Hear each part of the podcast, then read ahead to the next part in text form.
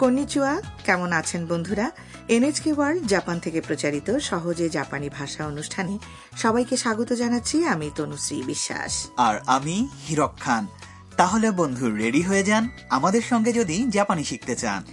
আজ এ আসরের আঠাশতম পাঠে আমরা শিখব কিভাবে জাপানিতে অনুমতি চাইতে হয়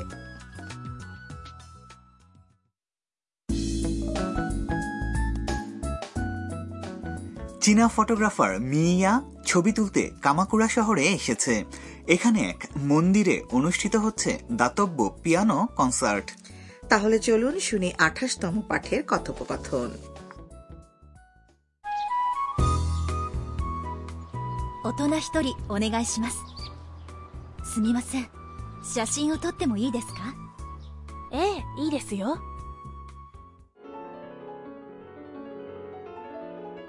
素敵お客様、ここから先はご遠慮ください。すみません প্রতিটি সংলাপের অর্থ এবার জেনে নেয়ার পালা কনসার্ট হলের প্রবেশপথে টিকিট কাউন্টারে মিয়া বলছে 大人一人お願いします বড়দের একটি টিকিট দিন প্লিজ এরপর কাউন্টারের কর্মীকে সে বলল すみません মাফ করবেন 写真を撮ってもいいですか আমি কি ছবি তুলতে পারবো কর্মী উত্তরে জানালেন ええいいですよ হ্যাঁ পারবেন পিয়ানো পরিবেশনায় মুগ্ধ হল মিয়া 素敵 দারুণ ছবি তোলায় মগ্ন মিয়া নিজের অজান্তেই চলে এসেছে মঞ্চের একেবারে কাছে তখন একজন প্রহরা কর্মী বললেন お客様、ここから先はご遠慮ください。 ম্যাডাম প্লিজ এর চেয়ে বেশি আর এগোবেন না মিয়া ক্ষমা চাইল すみません ও দুঃখিত মন্দিরের সেই কনসার্ট নিশ্চয়ই দারুণ এক পরিবেশনা ছিল তা তো বটেই কারণ বিমুগ্ধ মিয়া একেবারে নিমগ্ন হয়ে পড়েছে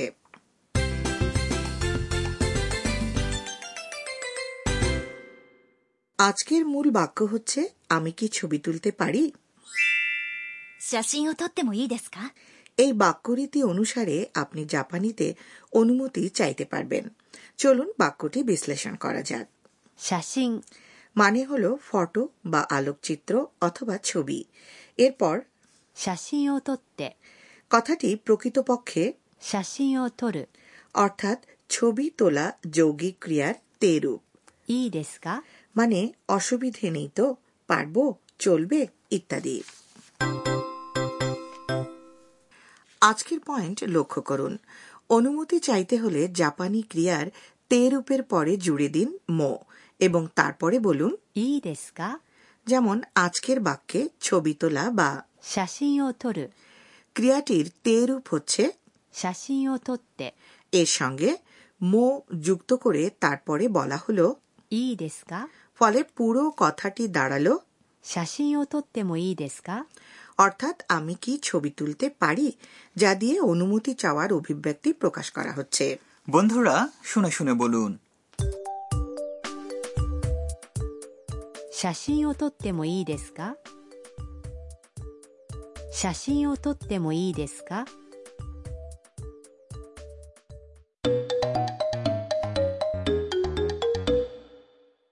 অনুমতি চাওয়ার একটি নমুনা সংলাপ এবার শুনি এক বুটিক শপে একজন গ্রাহক কথা বলছেন দোকানের সঙ্গে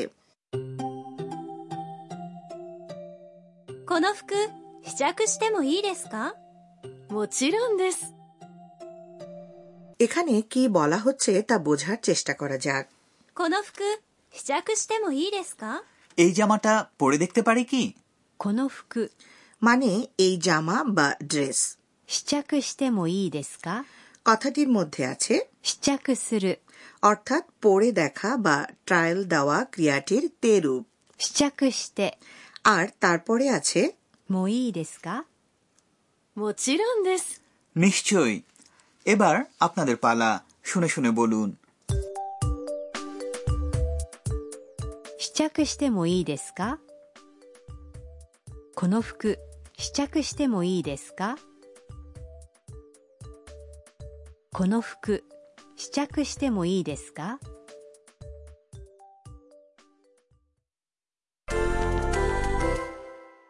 আচ্ছা এবার অন্যান্য পরিস্থিতিতে অনুমতি চাওয়া অনুশীলন করা যাক ধরুন কোনো এক মন্দিরে সুন্দর একটি বাগান দেখতে পেলেন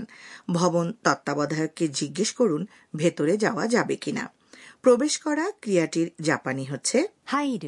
এবং এর তে রূপ 入って入って এবার তাহলে বলে ফেলুন 入ってもいいですか入ってもいいですか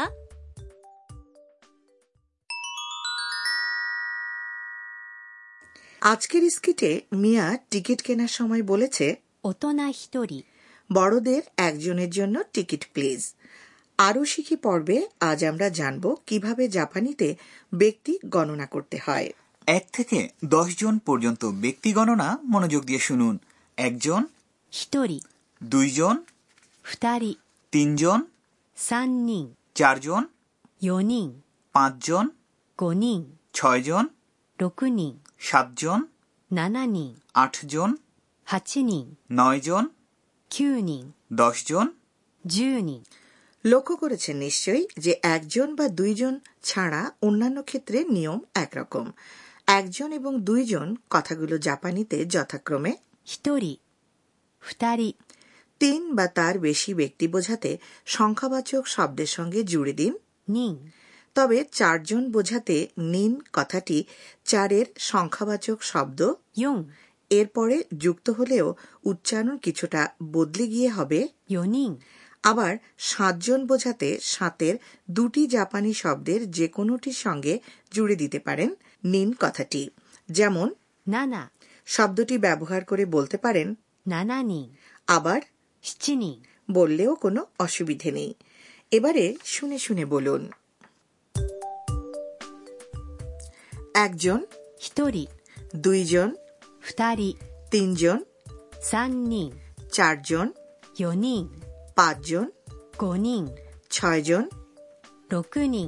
সাতজন 7人 আটজন 8人 নয়জন 9人 দশজন 10人 ঠিকমতো বলতে পেরেছেন তো বন্ধুরা এ পর্যায়ে আমরা আরও একবার শুনব আজকের স্কিট 大人一人お願いしますすみません写真を撮ってもいいですかええいいですよ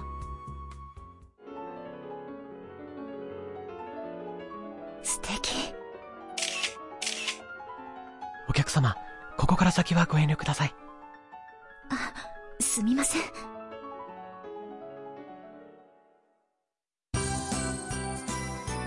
マイクと一緒にポップカルチャー এবার মাইকের সঙ্গে পপ সংস্কৃতি আজ আমরা জাপানের সঙ্গীত জগৎ নিয়ে কথা বলবো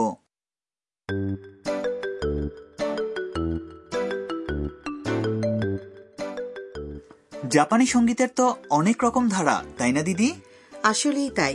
যেমন আছে পপ গানের জনপ্রিয় ধারা জে পপ আছে অ্যানিমে ভিত্তিক গান প্রথাগত রোমান্টিক বিরহের গান এনকা এবং আরও অনেক রকমের সঙ্গীত ধারা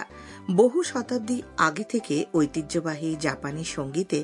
বাদ্যযন্ত্রের ব্যবহার হয়ে আসছে যেমন আনুভূমিকভাবে রেখে বাজানো তার বাদ্য কোতো তিন তার বিশিষ্ট বাদ্য সামিসেন এবং ওয়া দাইকো ড্রাম আবার সঙ্গীতের বিভিন্ন ধারার মধ্যে অনেক উপধারাও সৃষ্টি হয়েছে যেমন জে পপ সঙ্গীতের মধ্যে তৈরি হয়েছে অনেক আইডল গ্রুপ ও রক ব্যান্ড টোকিওর মতো বড় বড় শহরে প্রায় প্রতিদিনই বিভিন্ন গোষ্ঠীর গানের সরাসরি পরিবেশনা অনুষ্ঠিত হয়ে থাকে একদম ঠিক আবার সমগ্র জাপানে সারা বছর জুড়ে আয়োজিত হয় মিউজিক ফেস্টিভ্যাল বা সঙ্গীত উৎসব বলা যায় এসব অনুষ্ঠানে আনন্দেরও সীমা নেই হ্যাঁ আর বড় বড় সঙ্গীত উৎসবগুলোতে এক বৈঠকেই উপভোগ করা যায় বিচিত্র ধরনের গান